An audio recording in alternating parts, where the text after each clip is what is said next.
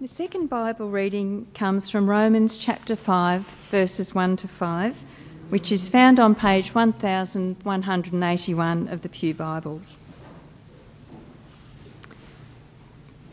Therefore, since we have been justified through faith, we have peace with God through our Lord Jesus Christ, through whom we have gained access by faith into this grace in which we now stand and we rejoice in the hope of the glory of God. Not only so, but we also rejoice in our sufferings, because we know that suffering produces perseverance, perseverance, character, and character, hope. And hope does not disappoint us, because God has poured out his love into our hearts by the Holy Spirit, whom he has given us. This is the word of the Lord.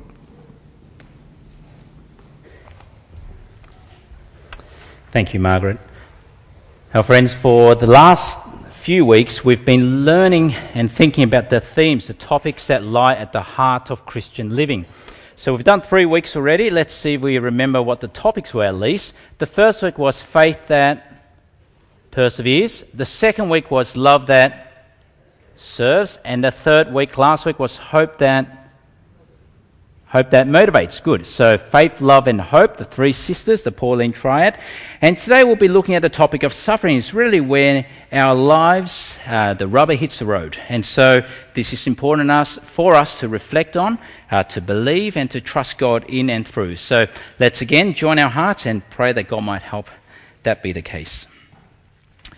Gracious Heavenly Father, we thank you that you give us your words to live by, to trust and to know that you do care and love through all the ups and downs, the trials and hardships of life. And so we pray that you might help us see that there is purpose and meaning in and through it. And we pray this in Jesus' name. Amen. Our friends, we all know that it is a fact of life that everyone suffers. Old, young, big, small, whatever culture, whatever society, everyone suffers. We are all born, and then at some point in the future, we will die. Our life here on earth will end. But in between, that is our life. And hopefully, our life will be filled with joyful days, and hopefully, many of them that God will bless us with. But during our life, our journey through this world, there will be suffering. And the reality is that if any one of us here feels that we've not yet suffered in life, it's simply because you have not lived long enough, because it will happen. It will happen. And so, as Christians, we need to think hard about this. How are we to make sense of suffering? Because you see, Christians suffer just as much as everyone else. We're not immune to suffering. If not, in some cases, Christians suffer more because of their faith. But Christians, we also get cancer. We get struck down by diseases. We experience tragedies, we have ter- terrible accidents, experience conflict, experience heartbreak, and we also experience grief. And so, how do we Christians make sense of suffering? About eight years ago, when I was still up in Sydney at Bible College, I still remember vividly this, this time on a train trip, and, and I noticed something that distressed me back then and as I reflected on it again this past week, it distressed me again. I remember sitting there in the train, and right in front of me was this beautiful young girl, probably only two years old at that time, sitting in her pram and just very happily eating her banana. But what distressed me was that I noticed she had no fingers. Her hands were deformed, and it looked like she was perhaps born that way. Now, she wasn't bothered by it at all. She continued to eat her banana quite happily. And people are born with all sorts of deformities all the time. So I was wondering, why was it distressing me so much? And it was perhaps because at that time, she was about the same age as Esther at that time. But she didn't seem to be bothered. She continued to eat. In fact, she was quite joyful, you know, laughing with her father. But inside, I still remember my heart was aching. I mean, how could this happen? To a little girl. You know, when she goes to school, will she experience happiness? Will her friends treat her fairly? When she becomes a teenager, will she be accepted? When she becomes an adult, will she lead a normal life? I mean, just to think about that, it's painful. You see, everyone suffers. No one is immune. Some more serious than others, but everyone suffers. And so, how do we make sense of suffering as Christians? Well, today in our passage, I want to suggest that we can make sense of suffering. There can be meaning and purpose, as difficult that is to believe. And we can make sense of suffering by knowing, firstly, who we are. And when we come to know who we are, we can face whatever we face in life. It helps us to face all the struggles of life who we are and what we face. And so, who are we if we are Christians? Who are we? Well, the last three weeks, hopefully, we've seen clearly already, we are people who have faith in God. We are people who have experienced the love from God. And we are people who have certain hope in God. That is who we are. And we understand ourselves. We understand our identity and our worth in relation to God. Not in relation to each other, but in relation to God. And so the Apostle Paul, in this passage, he elaborates that by faith, we are in fact people who now have peace with God. Whatever happens in life, I know always that I have peace with God. And by faith, we see here that we have the hope of glory.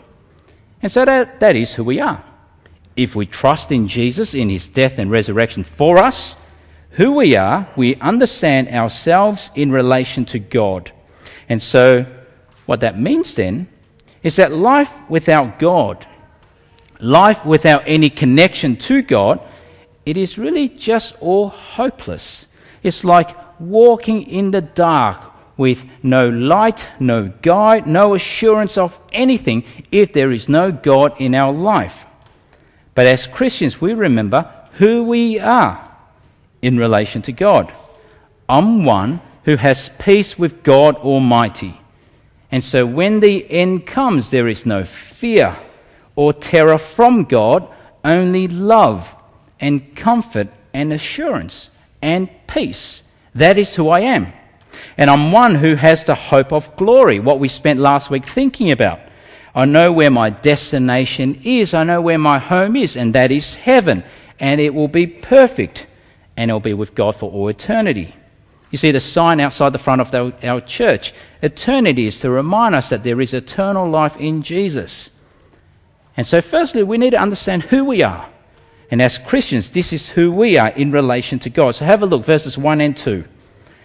Therefore, since we have been justified through faith, we have peace with God through our Lord Jesus Christ, through whom we have gained access by faith into his grace in which we now stand, and we rejoice in the hope of the glory of God. You see, we have to understand how significant that is. We have peace. No one has peace in this world apart from Christians because we have peace with the one matters most. We have peace with God and we have hope. Billy Graham, he, he said this. He said, I've read the last page of the Bible it's all going to turn out all right. You see, that is the wonderful assurance, but really it's only assurance for the Christian. And so that is who we are. We understand ourselves in relationship to God. But now, how does that help us face whatever we have to face in life? Knowing who we are, how does that help? Well, from the perspective of who we are in relation to God, and from the vantage point of eternity, we can look back from eternity. It helps us make sense of life now. You see, hope helps us see the destination. Last week we thought about hope. That's the destination. We'll end up in heaven. That is our home.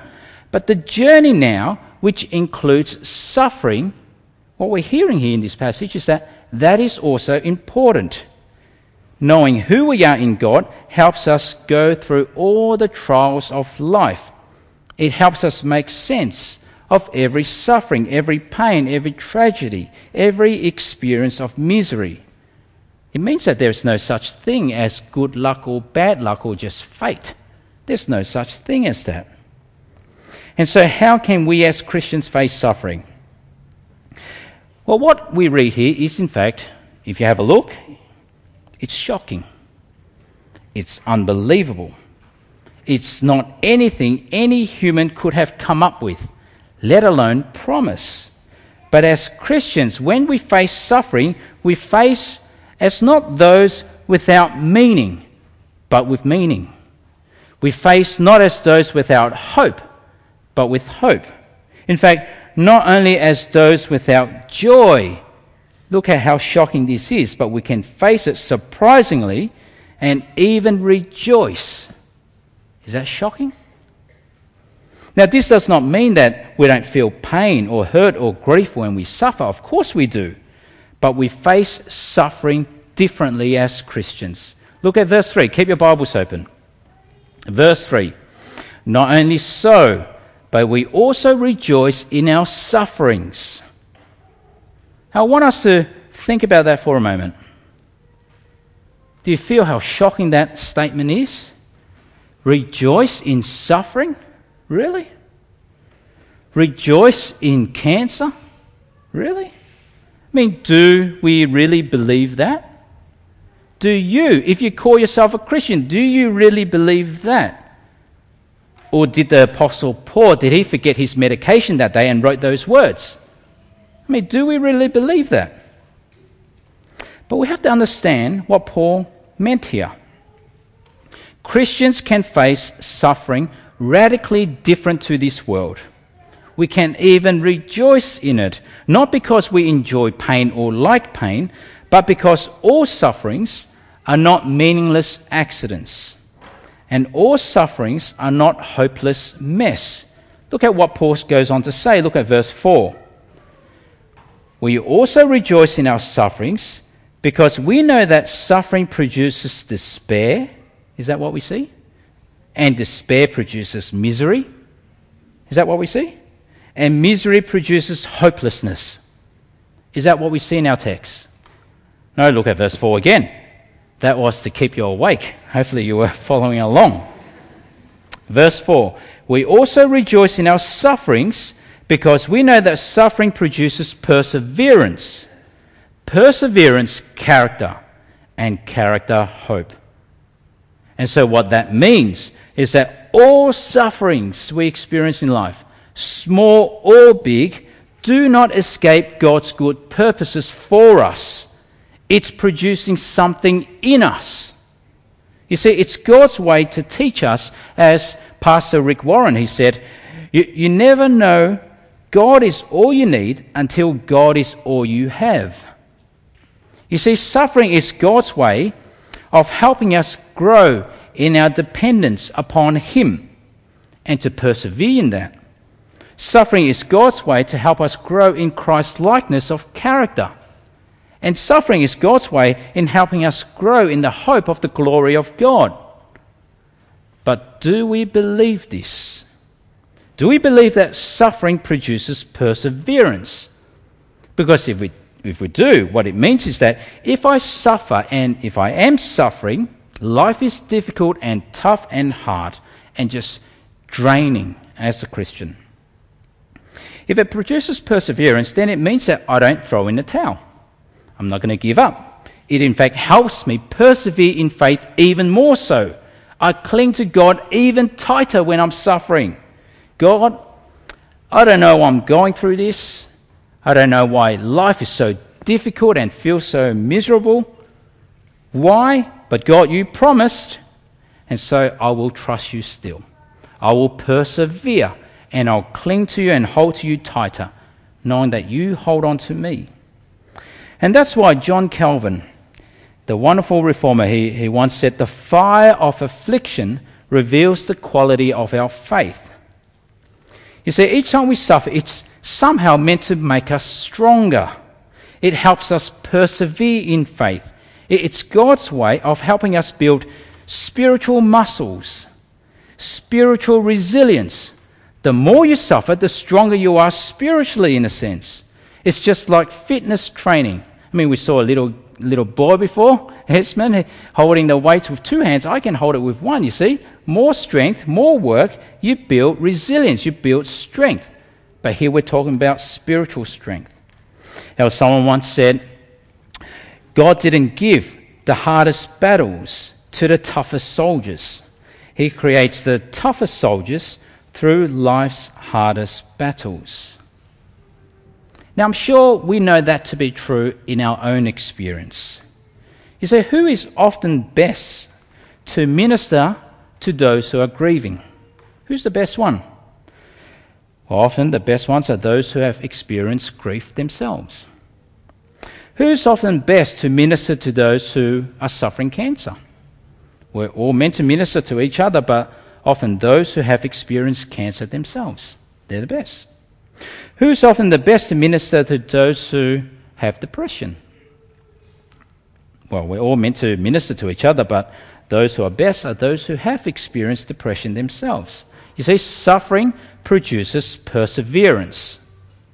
And next we see perseverance produces character. The character of being gentle, patient, loving, compassionate, gracious, humble. Suffering produces all those Christ like character in us.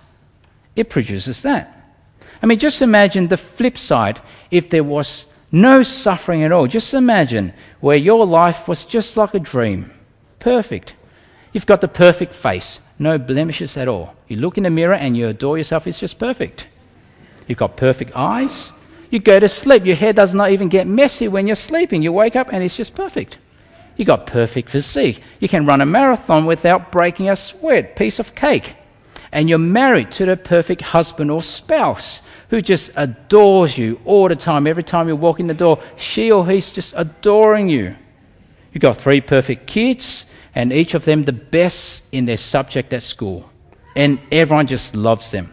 And if you've got an excellent job, it's not hard, it's not grinding, it's, it's just easy. You're paid a million bucks for it and you only have to work an hour a day. It's just perfect. Life is just a dream for you. No health issues, no financial issues, no relational issues, no issues whatsoever. You have all the money you need, more money than you in fact need, and you can get whatever you want instantly. Now, if that was your life, let me be your friend, but if that is your life, what type of person would you be? Well, you wouldn't learn patience because you can get whatever you want all the time, instantly. You wouldn't learn compassion because you never really have experienced life, life without anything. You wouldn't learn grace because you never had to learn to apologize or to offer forgiveness. You wouldn't learn humility because you had every reason to be proud. But you see, suffering produces Christ's likeness of character. You see, when we suffer, it kills my pride. It keeps me humble. It reminds me I'm not in control and that I need to utterly depend on God. I mean, each time we get sick, it's the flu season, the cold season, each time we get sick, that should come to our mind straight away that I'm not in control. Even these microscopic bacteria and viruses can take me down. I'm not in control. It kills my pride. And so perseverance produces a Christ likeness of character. And that makes sense. If Christ himself suffered to be the Christ, so I must suffer to be like Christ. If Christ suffered to be the Christ, then I must suffer to be like Christ. And finally, we see here character produces hope. Why is that? We see when I'm suffering a broken bone, a broken friendship, a broken marriage, a broken life, then I long for better things. This is not the way life is meant to be. When I suffer, I yearn for the kingdom of God. Come, Lord Jesus, come. It clears also the clutter in my life. What am I really living for? And when I'm suffering, I'm reminded that this life is only temporary. I'm only on a journey. My life is a journey because heaven is my home. That is my destination. And so I hope. When I suffer, I continue to hope and I build in hope because this is not the way life is meant to be. Suffering is, in a sense, meant to keep us somewhat dissatisfied with life as it is. Content, of course. Thankful to God, of course. But yet dissatisfied because life is not the way it's meant to be. And so I hope. I hope and hope and hope as I suffer. You see, if life is perfect now, we wouldn't long for heaven, but God wants us to long for heaven, for that is where we belong. And so we hope. But how can we be so certain of such hope? Well, Paul tells us it is grounded in the love of God, poured into our hearts by His Spirit. And so, for those of us who are Christians, we would agree and believe that somehow inside we sense and know that God loves us. We read in the Bible, we know the truth, but we actually sense that God loves us, just like a spouse loving us. We sense and know inside. Verse 5. And hope does not disappoint us because God has poured out his love into our hearts by the Holy Spirit, whom he has given us. And so finally, character produces hope. And so, our question how can Christians face suffering? Well, we need to know who we are. If we are in Christ, then we can face it. We can face it as Christians who see life, who see suffering, not without meaning and not without hope, but in fact, even dare to rejoice in it, because God is producing in us greater perseverance, more Christlikeness of character, and an unwavering hope in the glory of God. And so, our question again how do we as Christians make sense of suffering? Last week we looked at our hope. That is our home. That is eternity. That is heaven. But the journey of life now includes suffering. But it has a purpose. And that purpose is for our good. Even diseases and cancers, somehow for our good, because that will end. Now, I've been in uh, pastoral ministry for six and a half years. This is my first church out. And in fact, if you, uh, you don't actually have to be in pastoral ministry to know this, but being in pastoral ministry just exposes us to how every single person is dealing with something. There is some issue in life, there is some problem in life, whether it is a health issue, chronic illnesses, physical health issues, mental issues, chronic fatigue, depression, Everyone's dealing with something. Or it might be a relational issue, tension within the family, bitterness, forgiveness that is difficult, a lack of joy and contentment and love in the family.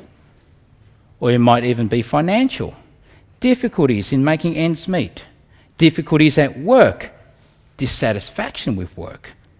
Or whether it might just be unexpected tragedies or bereavement or accidents in pastoral ministry, just six and a half years, actually did not take me long at all. Every single person in our room is dealing with something in life. But we suffer with purpose if we are a Christian. Doesn't mean that it's going to be easy, and it certainly does not mean it'll be pain free. It'll be heartbreaking at times. Last night I heard of another heartbreaking problem. But we suffer with purpose as Christians. We know who we are. We belong to God.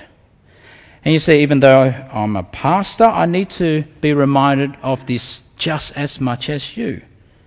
You know, in case you are not uh, aware, sometimes the weight of pastoral ministry is a big weight to bear, a huge weight to bear. Now, don't get me wrong, it's always a joy and a privilege to serve in this way, but it is a weight.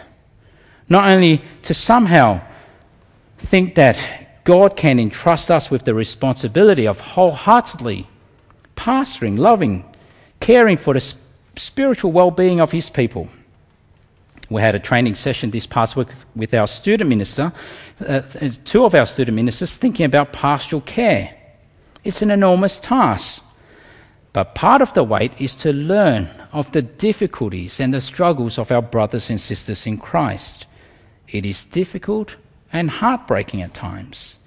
And so often, Yvonne and myself, we're left feeling, what can we do? We're just mere human beings. So inadequate. But what can we do? We take comfort from these words. We continue to love and serve as best as we can and we'll fail often, but we do our best. But what can we do? We remind you of this. We remind you of the one who allowed you to suffer in the first place, so that you know that God is building in you perseverance and character and hope so that you'll keep your eyes on Jesus, not any person, not your pastor, your not your growth group leader, but on Jesus, so that you'll be a tougher soldier because of it. And so this past week I was reflecting on this quite a lot with Yvonne and our life circumstance when suffering and trials and testing times come. It got me thinking, maybe this way, this is God's way of getting me to realize that I can bear some more, that we can bear some more, that we need to grow some more. That's why we're experiencing whatever we're experiencing, that we need to be strengthened some more. And so, somehow remembering this, that we need to continue to persevere, to build on our character and hope, we come to see that this is God's way of growing us, loving us, being helping us to be more like Christ. But then, on reflection, whatever trials and testings and hardships that we've been through, comparing to what some of our brothers and sisters are going through, they're so small, so tiny, and so petty almost. You see, when, when I'm suffering, I, I sometimes feel, oh, it's the end of the world. But in perspective, they're so small and almost petty compared to what our brothers and sisters are going through. Let me share with you one story of a very good friend of mine, Dan and Teresa, what they're going through. Hopefully, it'll put our sufferings and trials in perspective, help us see purpose in it, but put it in perspective. I've asked them for permission if I could share of their story, and they um, said yes. Hopefully, this will be an encouragement to the saints at Surrey Hills. And so, such a great encouragement. Dan, he's a fellow minister up in Sydney. We were in the same year at Bible College, studied together, uh, worked together. But earlier this year, they announced with a heavy heart when Teresa was 21 weeks pregnant that they'll be welcoming another girl into their family. They've already got three kids. But this child growing inside, after numerous blood tests, will have a 99% chance that she'll get Edwards syndrome. They told us what that was. It's a genetic disorder. It's where the baby has an extra chromosome. It means significant physical and mental disabilities. On the face, on the hands, it's, it's permanent. Oh, Odds of survival, they told us. 50% of children with this will not make it to full term. But if the baby survives delivery, 90% don't make it past their first birthday. The term they give to babies with Edwards syndrome is incompatible with life. Now, of course, they're Christians. They love the Lord. They see the sanctity of life. They will not abort. And so when I heard this news, when Yvonne and myself we heard it, we, our hearts were heavy.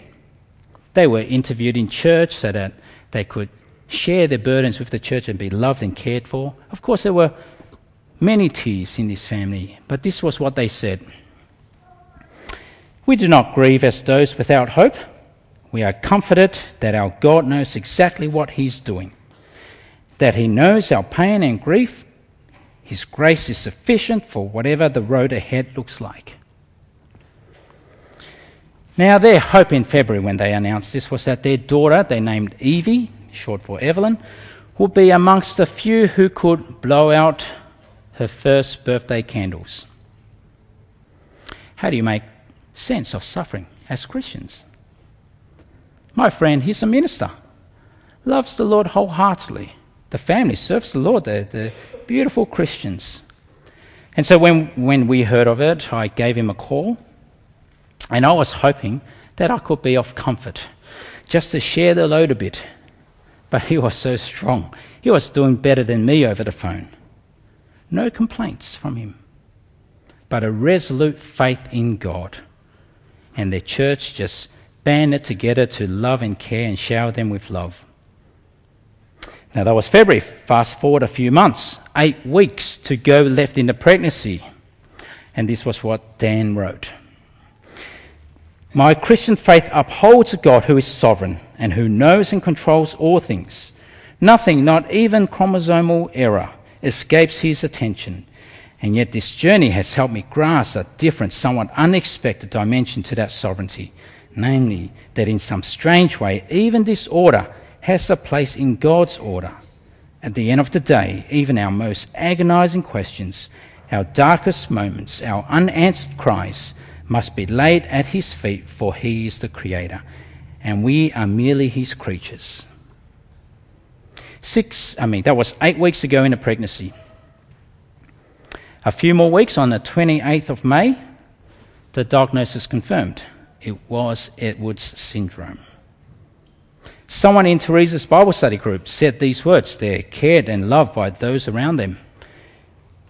No words can ease your pain, but we'll be praying continually for you, thanking God for making Evie exactly who she is, loving her exactly how she is. That was the 28th of May. Induction planned for the 13th of June, which is about two months ago. But then on the 9th of June, Evie was born. Born breached, but born alive. Wonderful joy in his family, balloons everywhere. We saw photos. Praise the Lord. That's two months ago. Tell me, going through such trials won't produce perseverance. They've persevered through the nine months of pregnancy, but even since then, for the last two months, persevering each and every day. They read a psalm a day, but life has not been easy at all for them. In and out of the hospital all the time. The family sleeping in hospital. Breathing difficulties with Evie, not being able to breathe on her own at points, falling sick the first time on the 20th of June. Stop breathing, back to the ICU. Tell me you don't learn perseverance through that. But every day they have with, with Evie, they count it a joy. They bless the Lord. They treasure every day they have with her, not taking any breath for granted.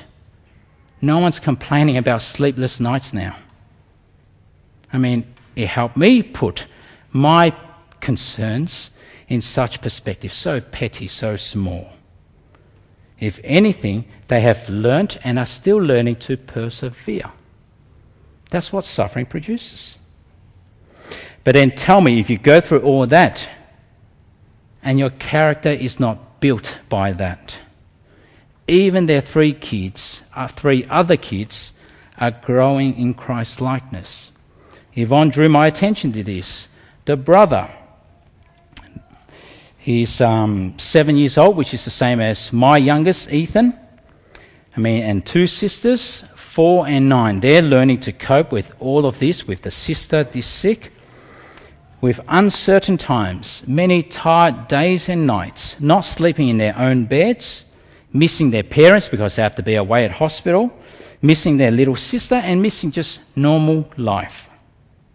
Elijah, who was asked by the dad, he's only seven, what has been some highlights of all that has happened? What type of question is that? Highlights. But Elijah, he said, doing hugs with her. And then Elijah was asked, How can people be praying for Evie and our family? Well, he said, That she'll live a long life and that she would be a healthy person.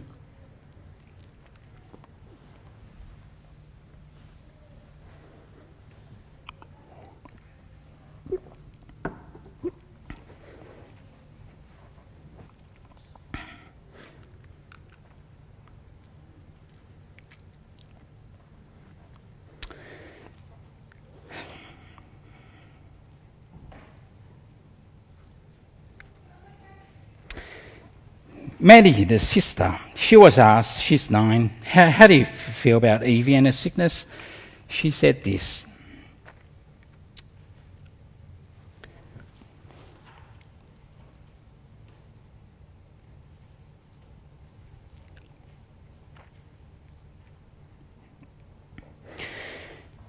it's, a bit, it's been a bit nerve wracking because she could pass away at any moment.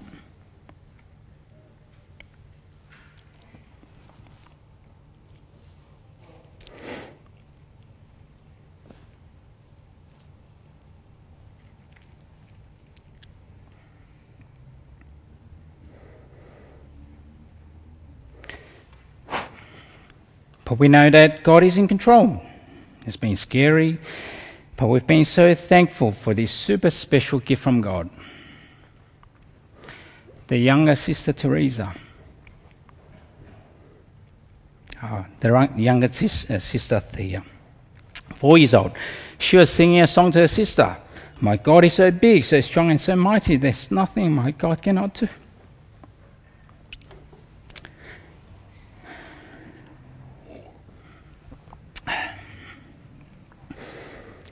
Siblings, character built like nothing.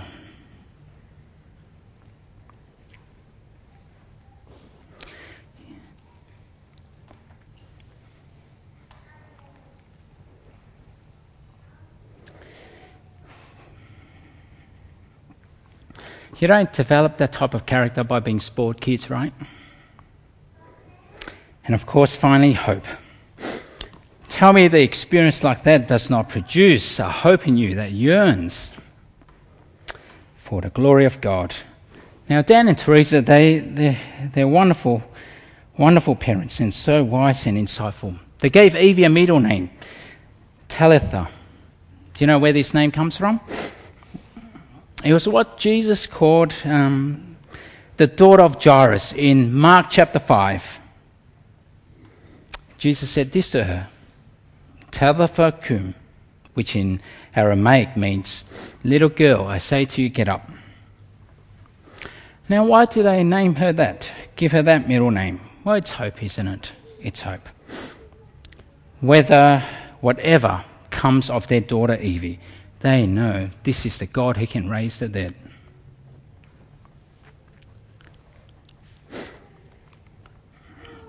Today, 64 days since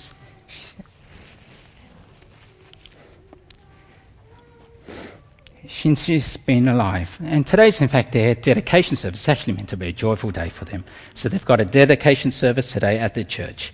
And of course, we'll be praying that she'll be able to blow out her first candles. But the God we believe in is the one who can raise the dead.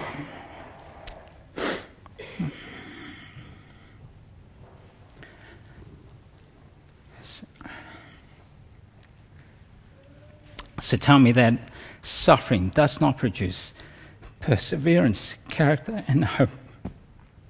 Let's pray.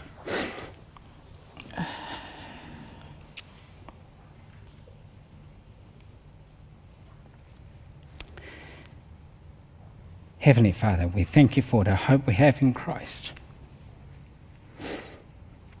Help us to believe it. In Jesus' name, Amen.